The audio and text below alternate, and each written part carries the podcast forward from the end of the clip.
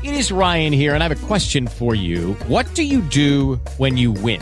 Like, are you a fist pumper? A woohooer, a hand clapper, a high fiver. I kind of like the high five, but if you want to hone in on those winning moves, check out Chumba Casino. At ChumbaCasino.com, choose from hundreds of social casino style games for your chance to redeem serious cash prizes. There are new game releases weekly, plus free daily bonuses. So don't wait. Start having the most fun ever at ChumbaCasino.com. No purchase necessary. VGW. Void were prohibited by law. See terms and conditions. 18 plus.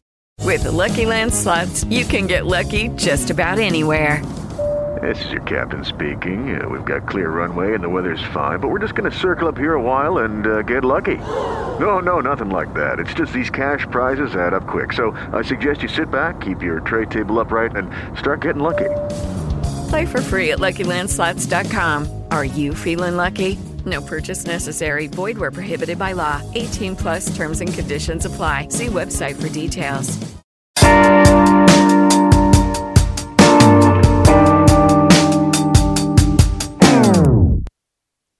Benvenuti sul canale Architetture Digitali Moderne, il podcast pensato per chi vuole progettare e costruire la tecnologia del futuro.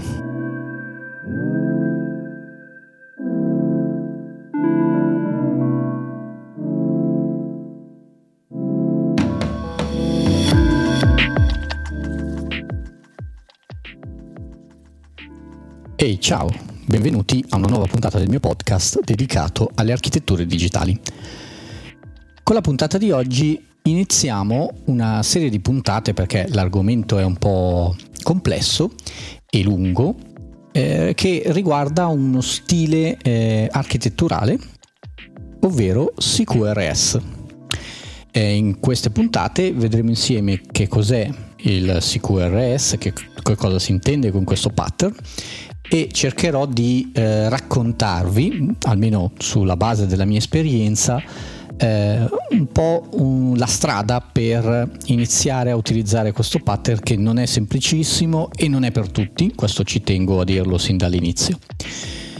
E per cercare di guidarvi all'interno di questo eh, modo di organizzare e costruire le applicazioni e i sistemi, eh, proverò a utilizzare una sorta di ricettario, quindi proverò a fornirvi eh, 5 ricette per cucinare CQRS in modi diversi, eh, via via aumentandone la complessità, in modo che piano piano possiamo entrare in questo argomento e vedere insieme quali sono i pro e i contro di questo stile architetturale.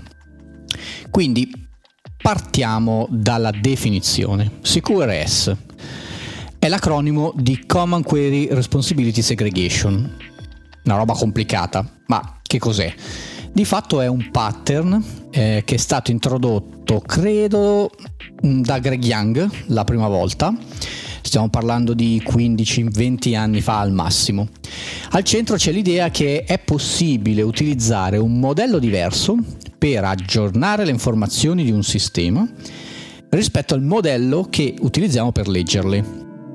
E questa differenza può essere fondamentale e utile in alcuni contesti, però ehm, c'è sempre un dazio da pagare, cioè si aggiunge complessità al sistema e questo può essere rischioso. Quindi eh, qual è in soldoni ehm, il pattern che viene proposto da CQRS? Beh, essenzialmente consiste nel suddividere il modello concettuale in due modelli distinti e separati, uno per l'aggiornamento e uno per la visualizzazione del, dei dati. E quindi abbiamo il modello dei comandi, command, e il modello delle query, eh, utilizzando il vocabolario eh, Common Query eh, Separation, che è un pattern ehm, abbastanza vecchio eh, a cui Greg Young si è ispirato e di cui ne ha mutuato il linguaggio, aggiungendo ovviamente la parte di segregation, ovvero un taglio netto tra la scrittura e la lettura. Come ogni modello, eh, CQRS è assolutamente utile in alcuni contesti, ma in altri è del tutto inutile. Eh, molti sistemi di fatto realizzano un modello mentale basato su operazioni semplici, cosiddette CRUD, create, read, update, delete. E se questo è il modello di riferimento, non ha nessun senso introdurre CQRS in questo tipo di, di, di sistemi perché è un salto quantico e diventa veramente complicato eh, affrontarlo nel modo corretto e portare effettivamente dei vantaggi all'utilizzo. Eh, CQRS secondo me dovrebbe essere utilizzato solo su alcune parti specifiche di un sistema, ma non su tutto il sistema, soprattutto se è un sistema complesso.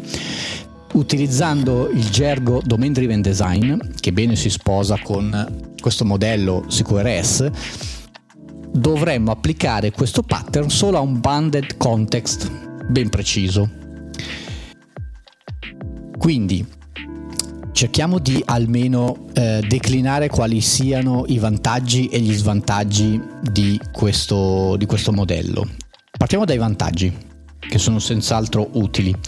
Eh, innanzitutto, se applicato a domini complessi, permette di semplificare e ehm, cercare di avere un modello più semplice da gestire. Divide ed impera alla fine. Eh, onestamente eh, trovare un dominio che si possa gestire facilmente con CQRS si fa fatica. Ok, quindi magari eh, bisogna pensarci un attimo. Eh, l'altro vantaggio principale che mi viene in mente eh, sono le prestazioni. CQRS ti permette di separare dal punto di vista fisico, ma anche di, di codice, di componenti, eccetera, eh, il carico di lavoro tra la lettura e la scrittura e questo ci permette di poterli scalare e ridimensionarle in modo indipendente. Eh, ci sono sistemi dove magari la scrittura del dato non è così importante ma la lettura sì. Mi viene in mente lo streaming dei prezzi dei prodotti finanziari, ad esempio. Quali sono in near real time, dove near vuol dire secondi, forse anche meno e quindi la lettura in quel caso è molto preponderante rispetto alla scrittura di, di, un, di un, tasto. Le applicazioni il 90% legge queste informazioni, non, è il master delle, dell'informazione. Però, come dicevo, ci sono anche degli svantaggi. Molti sistemi informativi eh, si adattano bene a quei pattern dove eh, l'informazione viene letta e scritta nello stesso modo, anche nello stesso istante. Eh, la complessità che introduce CQRS è esponenziale. Eh, scrivi il dato, ma ci vuole del tempo per propagare questa modifica a tutti i modelli che ti permettono di leggere il dato. CQRS tendenzialmente non è real time e quindi ovunque eh, compo- ci sono dei componenti che sono asincroni, va da sé che la complessità aumenta. Eh, quindi bisogna sempre pesare costi e benefici per questo tipo di, di architettura. Eh, quindi, siccome non è un argomento facile, è la prima volta che mi sono imbattuto in, in questo, in questo pattern era il 2013 forse 2012 eh, ci ho impiegato parecchio a comprendere le potenzialità capire gli eventuali drawback di, di questo utilizzo eh, e sono fermamente convinto che in ambiti molto settoriali, limitati e circoscritti può assolutamente essere un vantaggio utilizzare questo tipo di pattern.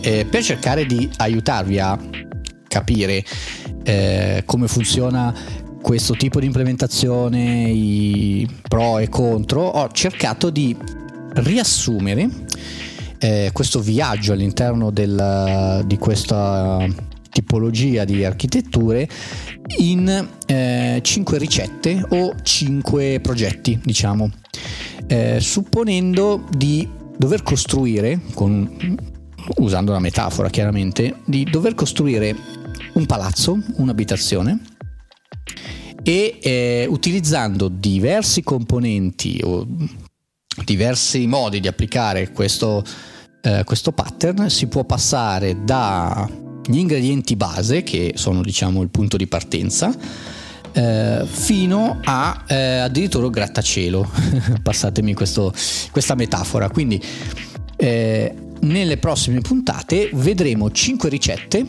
per costruire un sistema basato sì, su CQRS con 5 diversi flavor di implementazione, dal più semplice al più complicato che è appunto il grattacielo.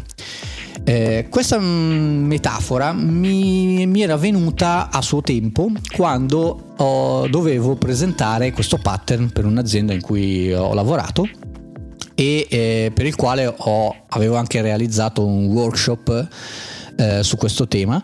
Trovate in link in descrizione ehm, il, il, link a SlideShare dove ho caricato il PDF di, di quel workshop eh, e quindi queste puntate ehm, seguiranno un po' l'idea di, ehm, di, di, quel workshop in cui troverete eh, le stesse eh, ricette, le, le, le, diciamo, gli, gli gli stessi flavor di implementazione che vi racconterò adesso in, questa, in queste puntate.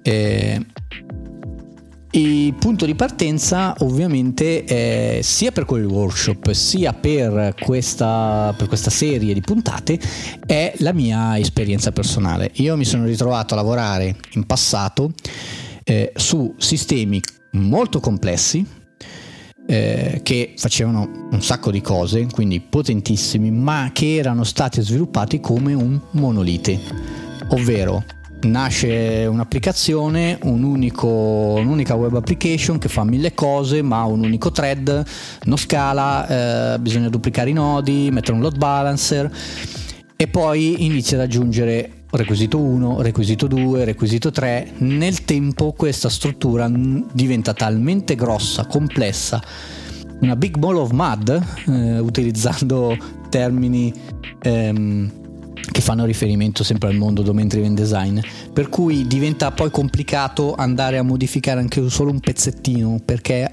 ha delle ramificazioni, degli impatti su componenti che non puoi prevedere a priori perché non hai modo di testare in modo opportuno il monolite, non sai come separare le dipendenze, eh, non sai come creare un contesto di test. Quindi partendo da eh, questa situazione era nato quel workshop e da qua prendo spunto per raccontarvi eh, le, la mia eh, personale ricetta per l'implementazione del CQRS. Quindi nelle prossime puntate vi andrò a presentare tutte queste ricette. Io spero che questo, questo tema vi possa appassionare, che vi possa interessare. Io vi invito nuovamente a iscrivervi al mio canale per eh, registrarvi sulle prossime puntate, non perdervi eh, il proseguo di questa miniserie dedicata a CQRS e io vi ringrazio per aver dedicato il vostro tempo a questo podcast.